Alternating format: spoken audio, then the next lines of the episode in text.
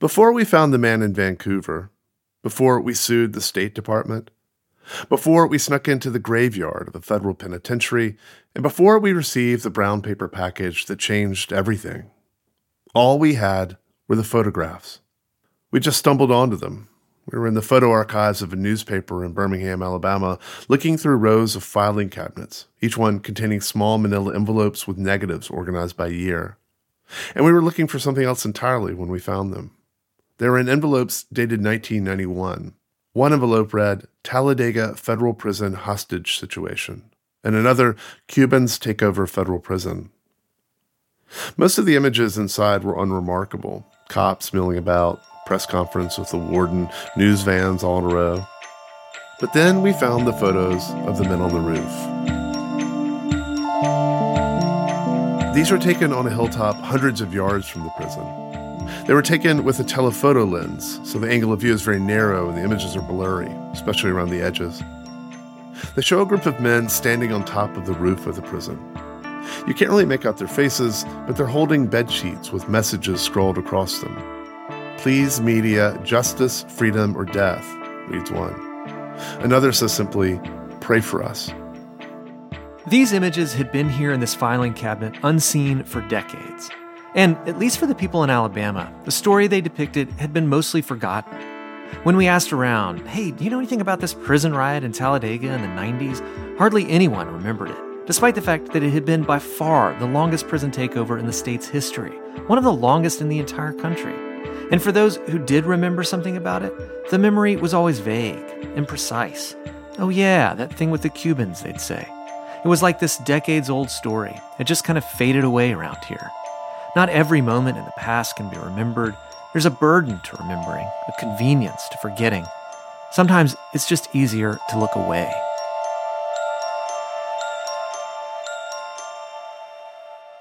But still, there was something about these photographs of the men on the roof. Something about not being able to really make out their faces. Something about Cuban men in a prison in rural Alabama holding a bedsheet that said, Pray for us. Just the incongruity of it all. But it didn't take much to realize that those telephoto images had framed out an unimaginable human drama. A mass migration across the sea, back channel Cold War communiques, family separation, and the creation of a secret government list. And these men had been sent to that prison in Talladega, Alabama, because their names were on this list. And in 1991, when they took to the roof of the prison, they were not being held as prisoners. None were serving time for a sentence. They were immigration detainees, and some of them had been indefinitely detained for over a decade. The story we're going to tell you, it's about what happened when we set out to find the men on the roof. And it starts not at the beginning, but here at the end, at the Talladega Federal Correctional Institution. They were just detained there waiting for either deportation or trials or anything like that. Most of them were awaiting deportation. That's Cynthia Corzo. In 1991, she was a young reporter for Miami's Spanish language daily newspaper, El Nuevo Herald. I would get phone calls from prisoners on a regular basis. And one in particular in Talladega, his name is Jorge Luis Marquez Medina. He was one that used to call regularly, and he would always call me directly. And one day, you know, phone call, phone rings, collect call from Jorge Marquez, and you know, casual conversation. Hey, how are you? I said, oh, how are things? This and that, and all of a sudden he says, oh, we're rioting and we took prisoners. We've got hostages. I was like, what do you mean we have prisoners? He's like, yeah, yeah, we're all up in arms. He said it in Spanish. Um, what was it? Estamos amotinados. And what does that translate to exactly? Basically, we've started a riot. On the morning of August 21st, 1991, a handful of the men detained at Talladega were in a secure recreation yard. They overpowered a guard, took his keys, and began releasing other detainees in the unit. By the time Jorge Marquez Medina called Cynthia, all 119 detainees had been released from their cells.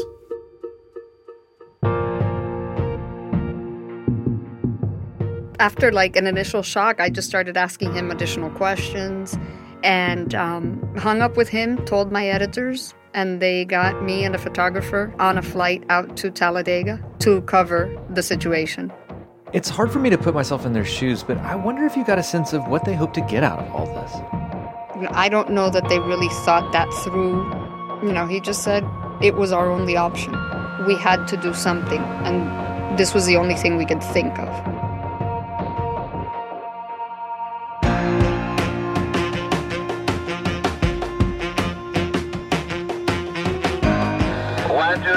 One, two, three. I got a message into the public opinion of the United States. Some of them have made the statement very clearly that they are willing to die rather than be returned to Cuba. This man just read our names, all of our names, and then he said, There's a boat waiting for you, get everybody. I think we should go back and remember what happened in 1980. In effect, these people were dumped on the United States. We'll continue to provide an open heart and open arms to refugees seeking freedom. This isn't right. What our government is doing in our name is not right. They're not being held because they're charged with a crime. These people were being indefinitely detained. You can't just keep these people in jail until they die. In many cases, we never heard back from them. It was like if the earth had swallowed them.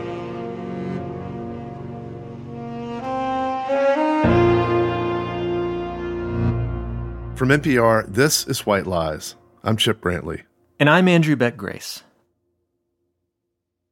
This message comes from NPR sponsor Liquid IV, the category winning hydration brand fueling your well being. Made with premium ingredients, you can use it first thing in the morning, before a workout, when you feel run down, after a long night out, and on long flights. Made with premium ingredients and essential vitamins. You can find Liquid IV in bulk nationwide at Costco, or you can get 20% off when you go to liquidiv.com and use code WHITELIES at checkout. The men on the roof were in Talladega because their names were on a list, a secret list, a list made in secret, kept in secret. The list has never been released, so all that's known about it for sure is that it was announced on December 14, 1984, and that it contains the names of 2,746 Cubans who came to the U.S. in 1980, but who the U.S. government deemed ineligible for legal admission to the country. There was a list of specific individuals, and as these individuals became deportable, they were moved to Talladega. Had the whole list been deported, there wouldn't have been any more reason for my job. In August of 1991, Jerry Walsh was a deportation officer for the Immigration and Naturalization Service, the INS. He worked inside Talladega in the prison's Alpha Unit.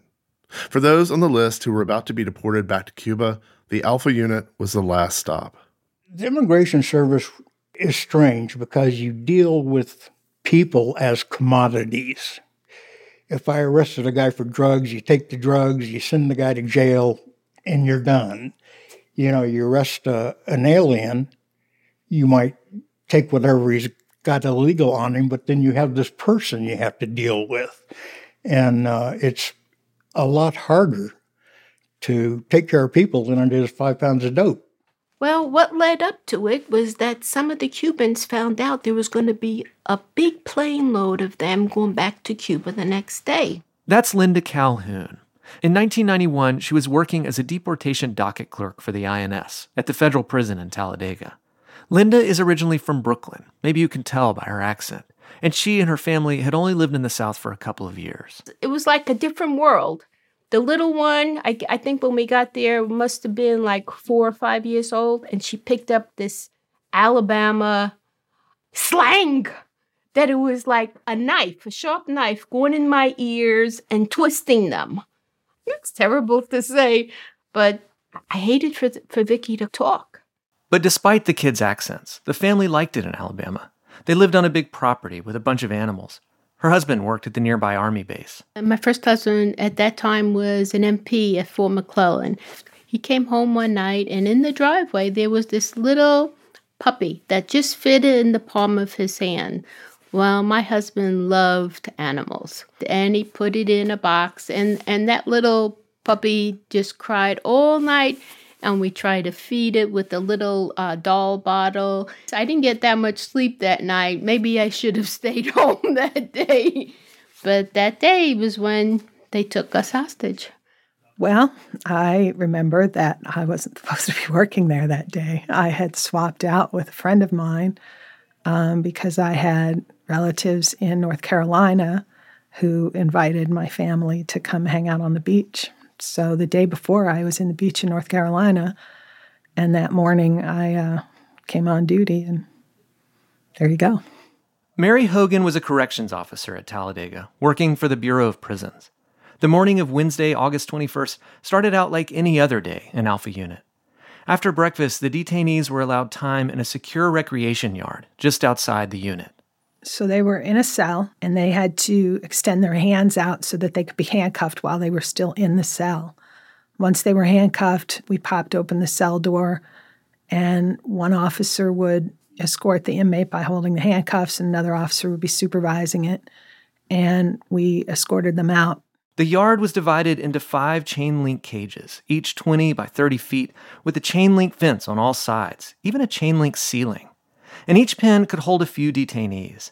One guard would patrol the rec yard, lighting detainees cigarettes or bringing them water from a cooler. There was a little enclosed yard area for recreation for the detainees, and we were sending people out to recreation.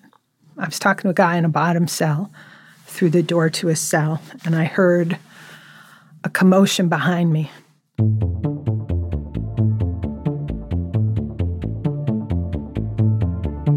Over the years we've been working on this story, we've heard different versions about what happened next.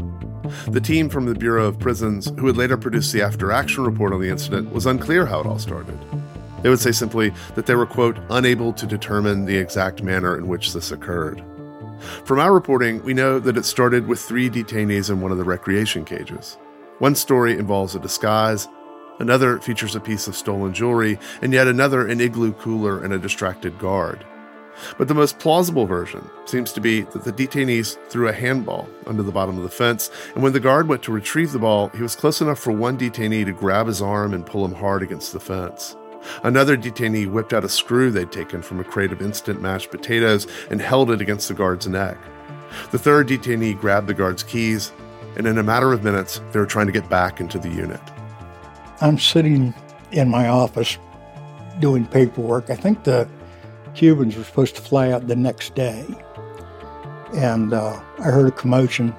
One of the uh, BOP yells out, Cubans took over the rec yard. What the hell's going on? I says, What do we do? I looked out my office door, and a BOP guard was leaning on the entry door, looking around for help, you know. I went out to help him hold the door. They finally pushed in through the door and retreated to my office. I think I had already called it in. Uh, you know, 10-1 I think is a general code for bad things happening, but I think I, I, I think I specifically said they're taking the place. I started to turn to run, and, and the guy stopped and came walking towards me. And he said, Don't do it. So I gave up. That's what our training was. I said, okay, I'm not running. Gave him my radio. I was with the language specialist, and we heard all the yelling and the running around and everything. So, you know, my legs were like this, moving so fast. I tried to hold on to them, but my hands were going like that too. He says, just take it easy, don't worry. So then the door flung open, and it was the Cubans. They opened the door, don't hurt Miss Linda. So they told him, "No, we won't hurt her." I mean, it, it's it surprised me how fast they move and how they were organized. Do you ever watch any of the Chuck Norris movies? Um, Delta Force. I mean, it's quick, quick, one, two, three. I mean, you know, that every one of them knew what exactly they had to do.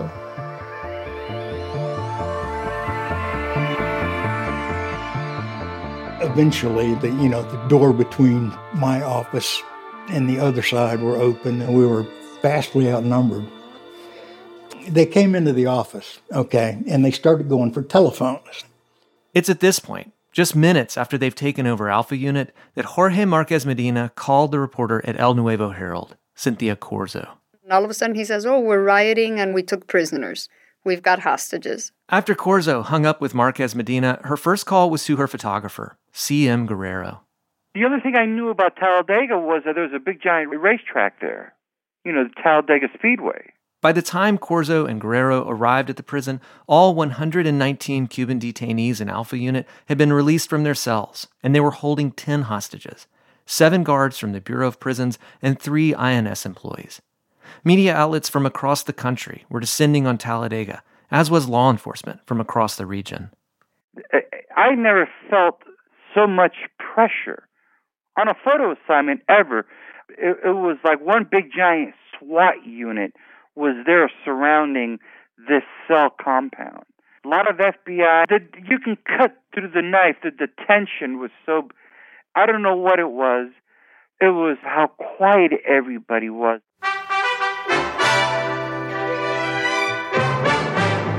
Cuban inmates took over part of a federal prison in Talladega, Alabama today. At least 10 people are believed to be held hostage, including guards and immigration and naturalization officials. And what does your training tell you to do at this point once you've been locked in this room? Well, generally speaking, I mean, you're still working, you know, you're still you're still on duty, but you're not in charge anymore. So your job then is to um, you know, keep yourself safe, keep everybody else safe. At, at what point did you get a sense of how the Cubans were going to treat you all? No, the, at, at, we had no idea. I mean, the the first the first part of any kind of of um, you know disturbance like that is incredibly is usually incredibly violent. This was not, thank God, but it was could have been at any second. I mean, so you know you had that kind of in the back of your head that bad things could happen any second, and then they didn't. Prison riots are usually unwieldy, unpredictable, and often very, very violent. The New Mexico State Prison Riot of 1980, one of the most notorious in U.S. history, began when a group of inmates overpowered four guards. The guards were beaten, stripped, bound, and blindfolded. The inmates then went searching for other guards, dragging one of them, naked and blindfolded, down a flight of concrete stairs by a belt wrapped around his neck. The riot ended with 33 deaths and over 200 injuries, in what researchers would later call an orgy of violence. The Talladega takeover began with violence too. A guard was hit over the head with a mop handle right at the beginning. But the detainees released him for medical treatment within hours, and according to the after action report, he was only, quote, slightly injured. So, as the first day of the takeover came to a close, the detainees moved the 10 hostages into a hearing room, and they brought each one a thin mattress. Then they made their way to the property room and found their street clothes. So they took off their prison uniform and they put on their regular clothes. You know, clothes from that period of time, back from the 1980s or whenever, things from that period of time, and they were happy to have them. You know, they felt more comfortable and at ease. Linda Calhoun had worked at Talladega for several years, and she'd gotten to know many of the detainees. She shared with them art supplies when she could, and they would give her homemade Mother's Day cards and Valentines. They called her Miss Linda. The ones that spoke English, they used to talk to me. They used to draw draw pictures for me, you know. They were respectful. They took care of us when we were there. You know, they could have just said, okay, you're going to go to the restroom, go, and then somebody could have come into the restroom with us. But they, they always stood guard when we went up to the shower room. They stood guard there with their handmade weapons that they made. They didn't let anybody come by there, and they didn't peek or nothing. So, you know, it was like they took care of us like they would, let's say, it's going to sound dumb, like their sisters or their mothers. Okay? But do you remember much about Jorge? Um, uh, Mar- Marquez. I know he told the other the other Cubans n- not to mess with me and not to hurt me. Once I had uh, sort of a, a little pimple and it started bleeding right away, and he wanted to know who who hit me, who did that to you. Nobody did it to me. I just had a little pimple and it started bleeding. Oh, okay. So he was ready to go and, you know, talk to somebody. He sort of maybe was sort of, I don't know if I should say this or not, sort of my guardian angel watching over me, you know?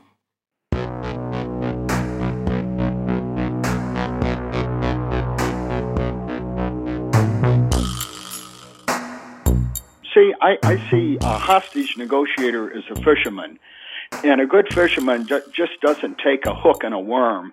You've got a tackle box, and you've got multiple lures in there to use in different situations. Clint Van Zandt was a hostage negotiator from the FBI. He had arrived at the prison soon after the takeover. You're a, you're a negotiator, you're a facilitator, you're a middleman, uh, you're a used car salesman. Van Zandt sent a message to the Cubans. To try and end the uprising, he wanted to understand their demands.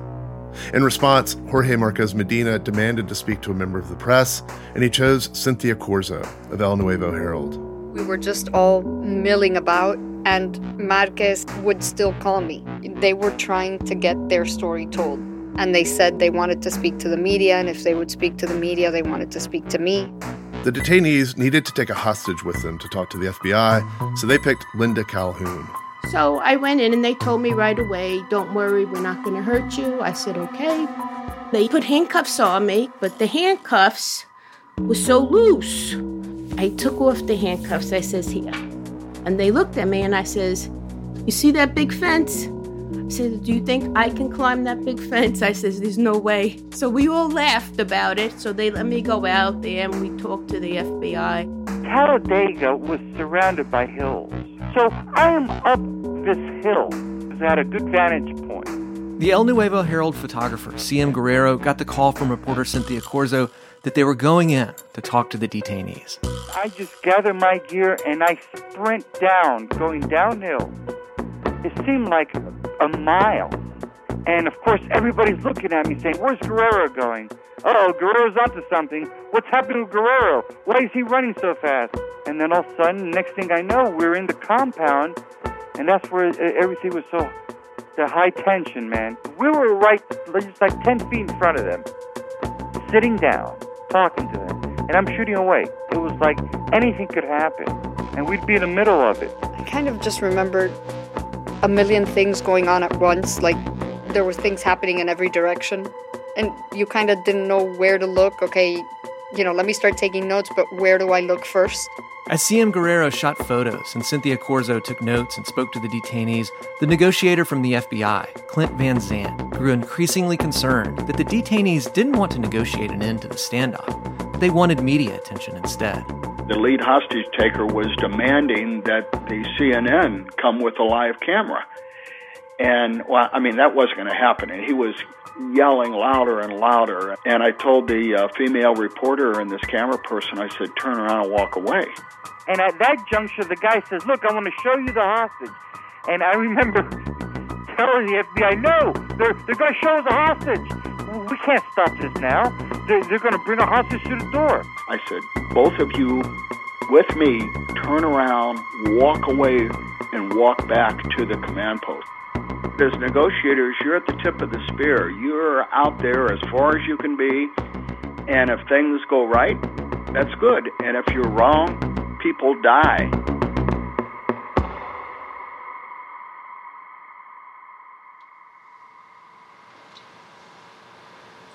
It's Talladega, Alabama. It's day six, and we're here hoping that this siege will end shortly. Six days after the takeover started, an INS staffer showed up with a VHS camera to document the crisis for the agency's internal use.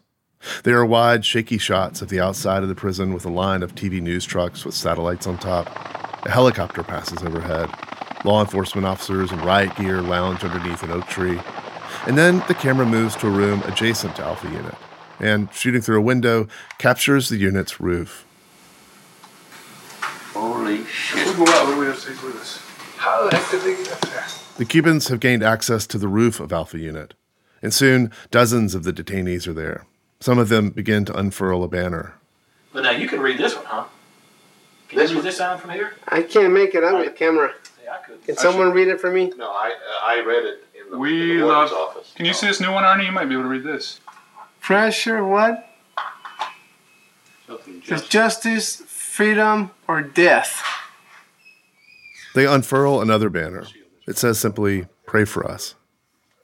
As the takeover enters the second week, the feds are running out of patience and the Cubans are increasingly desperate. Their primary demand that the deportation flights stop is falling on deaf ears, and their only bargaining chip is the continued safety of the hostages. Our job was to try and make these guys like us enough to where they didn't want to kill us.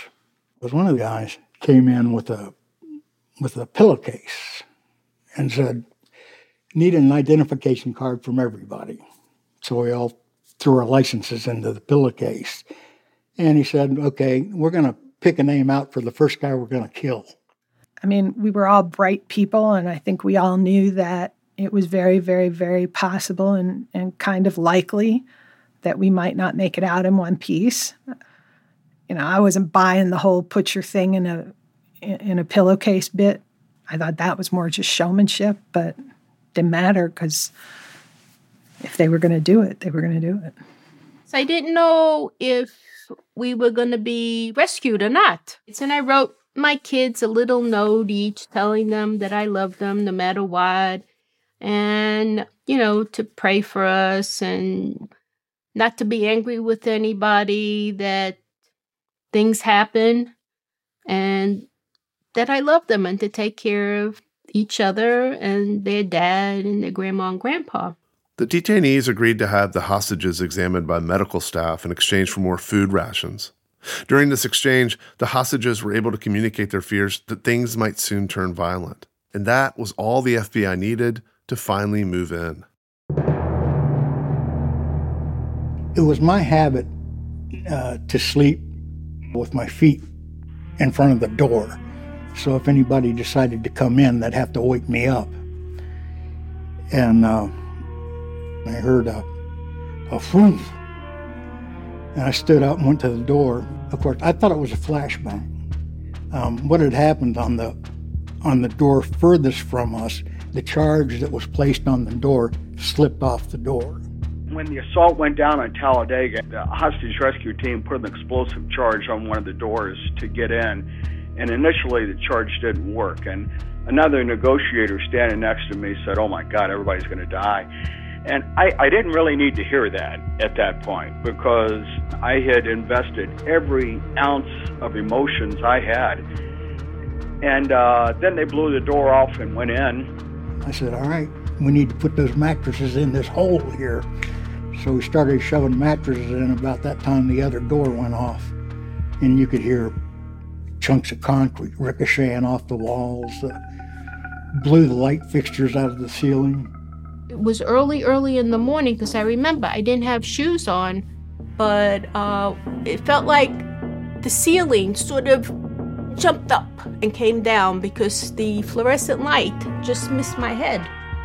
It was all dark. So you couldn't see where you were walking. I didn't have shoes on. I know I stepped on some big pieces of rocks because I got uh, heel spurs due to that. So we all got up and we were barricading the doors and you know, all they need is a few seconds. These guys are these guys are amazing. And all they needed was was that little bit of time. I think it was about a minute and a half before they made contact with us. And then I think it was at at three minutes I was walking through the door. I think I was first one out. The hostage standoff at the Talladega prison in Alabama ended just before dawn today.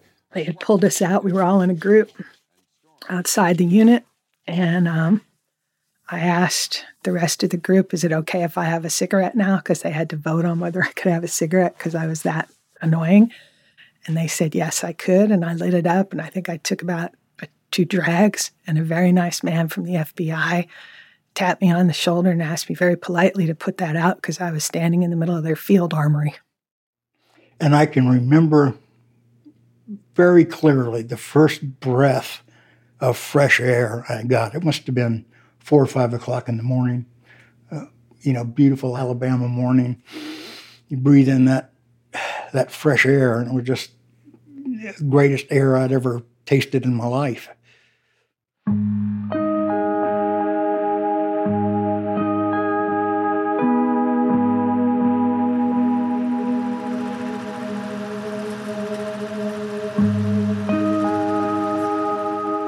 VHS tape filmed by the INS picks back up after the breach of the wall. It's dark before dawn. Generators run in the background. There are shots of INS staffers, and then the camera pans across the lawn of the prison. Rows and rows of the Cuban men are lying face down on the ground, their hands zip tied behind their backs, their feet shackled. Standing over them are SWAT team members and FBI agents in full riot gear, holding batons. One of the men on the ground is heard screaming.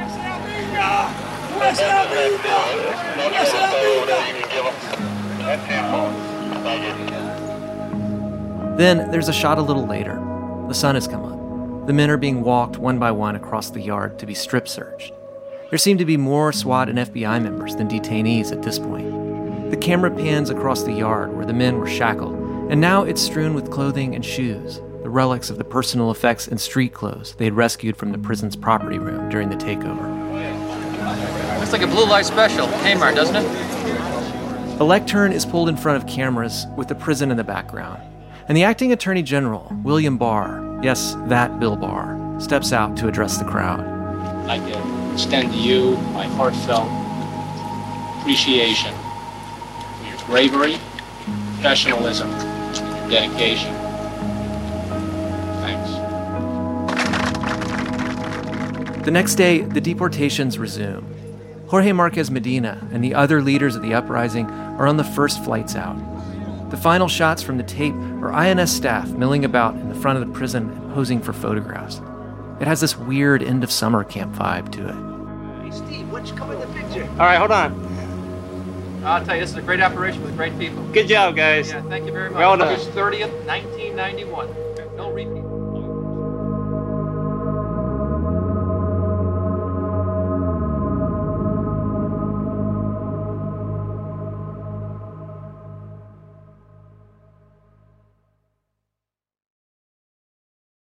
Finding those photos of the men on the roof is what started all of this. But it wasn't long before we came to understand just how vast and complex this story was. These men had all come to this country in 1980 as part of the Mariel boat lift, when, in a matter of months, 125,000 Cuban refugees had come to South Florida on overcrowded shrimp boats and rusty freighters and virtually anything that would float. They'd wormed their way through the perplexity of the immigration system until the U.S. government decided it wanted to return some of them to Cuba. But it wasn't that simple. This was a Cold War. And so there were back channel communiques over years about the creation of a list, a secret list.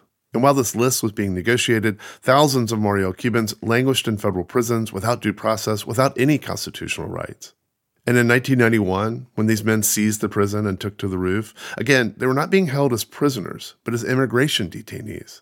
And some of them had been indefinitely detained for more than a decade. But it wasn't just what had happened to them.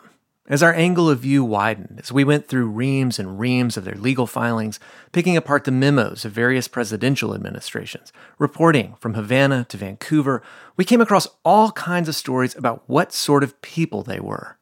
In one version, they were dangerous criminals, the worst of the worst. In another, they were refugees seeking freedom. One person would tell us injustice after injustice had befallen them, while someone else would say they got exactly what was coming to them. But there was one thing that pretty much everyone agreed on. Those men on the roof of the prison in Talladega, Alabama in 1991, they were gone, forgotten. They'd been deported or they'd disappeared. You couldn't trace them. Early on, someone told us it was as if the earth had swallowed them. So we knew it would be difficult to find the men on the roof. But what we could not have known when all this started was that in trying to track down what happened to them, we'd actually wind up finding a bigger story. A story about us, about our own country, about our ideals and our history and our laws. Sunday, October 3rd, Leonard and I had late breakfast, then got ready to go to the National City Christian Church. When we walked This in, is from Lady Bird Johnson's audio diary. It's 1965, and on this Sunday, she was traveling with President Johnson and some friends from Texas to a ceremony in New York City. going up for one of the most dramatic hours of this year's congressional session signing of the immigration bill. It took place where else but in the shadow of the Statue of Liberty. And if anybody hollers it's corny, we'll make the most of it. On the heels of two of the most consequential pieces of legislation in the 20th century, the Civil Rights Act of 1964 and the Voting Rights Act of 1965, President Johnson was poised to sign the most sweeping and significant immigration overhaul in the nation's history. Simply put, the bill would redefine who could become an American. And in the decades that would follow, an unprecedented migration from Asia, Africa, and Latin America would radically reshape the demographics of this country. Nearly 200 years after our founding, exactly 100 years after a civil war nearly tore us apart, this bill liberated our immigration policy from an explicitly racist quota system. It has been un American in the highest sense because it has been untrue to the faith that brought thousands to these shores, even before we were a country. Today, with my signature, this system is abolished. We can now believe that it will never again shatter the gate to the American nation with the twin barriers of prejudice and privilege.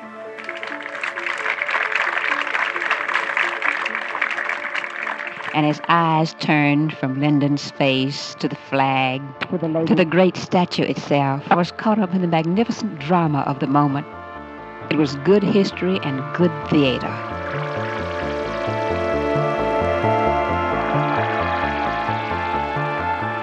Good history and good theater.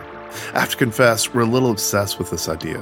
Because when you look back at the past, it's this constant battle between what really happened and how we think about what happened. The story we tell about what happened, the history on the one hand, and the theater on the other. It's very theatrical to say that we're a nation of immigrants, that what is written on the base of the Statue of Liberty, right where President Johnson is standing, is true, that we're here to welcome the refuse from your shore, your tired and huddled masses yearning to breathe free. But the history, it can get in the way of that theater. The first immigration law passed in the United States was the Naturalization Act of 1790. It established that the path to citizenship was reserved for free white persons of good character.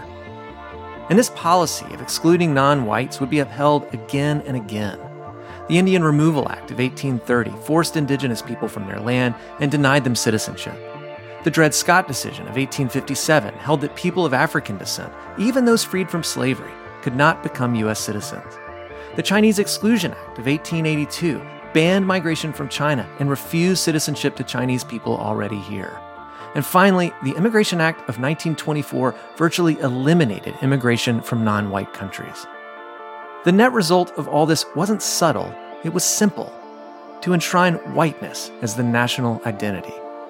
But then things began to change.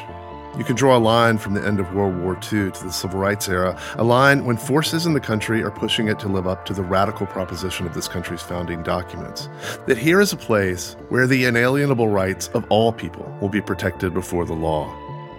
It's a time when some are trying to tell a more inclusive story about the country, about who deserves to be an American.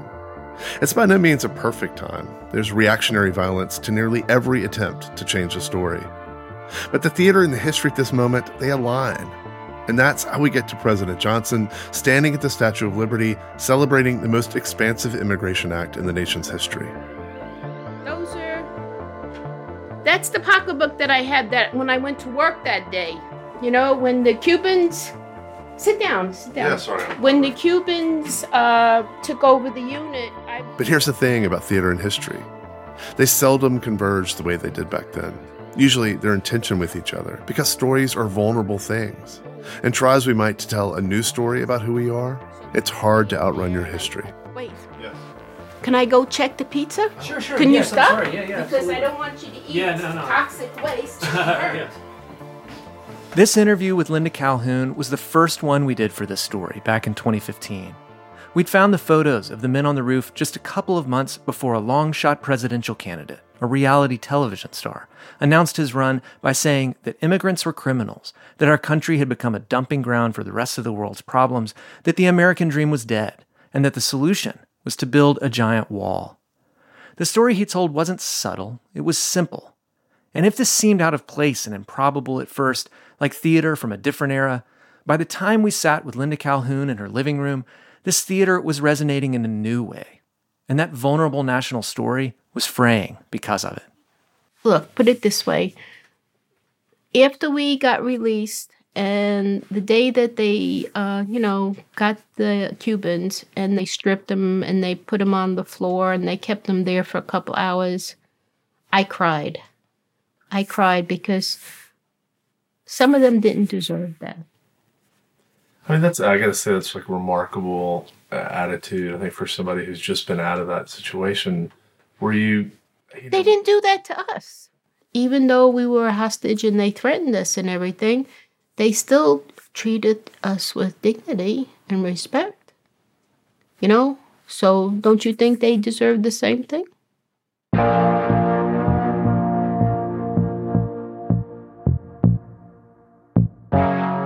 What did those men deserve? This question from Linda Calhoun all those years ago, the very beginning of our reporting, it stuck with us. Because really, it's a question about what this country is and what this country is not. A question about our values, about justice and fairness, about how we decide who has the right to have rights. This season on White Lies. They had received shortwave transmissions from their Cuban relatives that Fidel was letting grandma essentially come. Uh, my mom, of course, had no choice because she already knew that if she cried, I would stay in Cuba.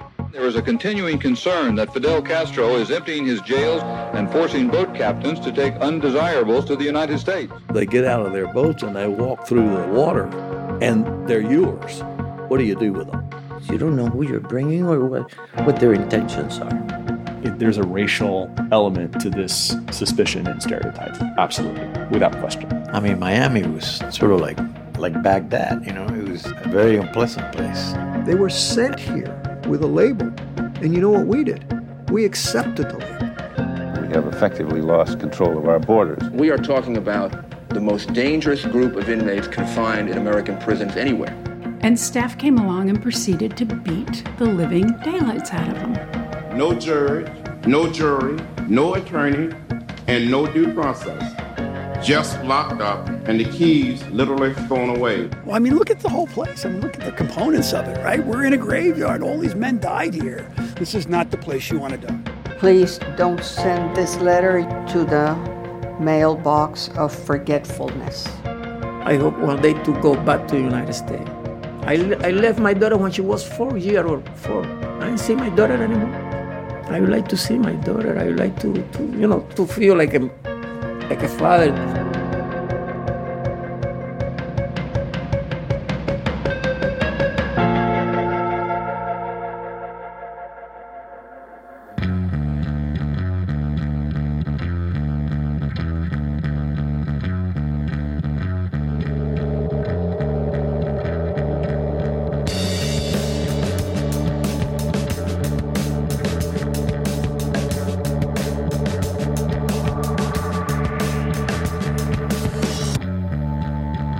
If you want to hear our next episode now, before everyone else, sign up for Embedded Plus at plus.npr.org slash embedded.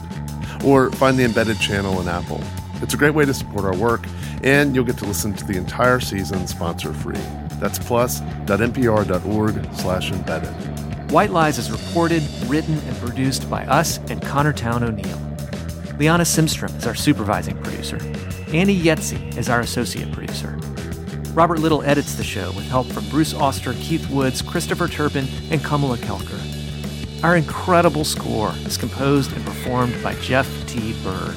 Emily Vogel is senior visual editor. Barbara Van Woerkom is our fact checker. We had production help from Pablo Arguelles. Audio engineers include Robert Rodriguez and Andie Huether. A huge thanks to Radiohead for the use of their song The National Anthem courtesy of XL Recordings and Warner Chappell Music.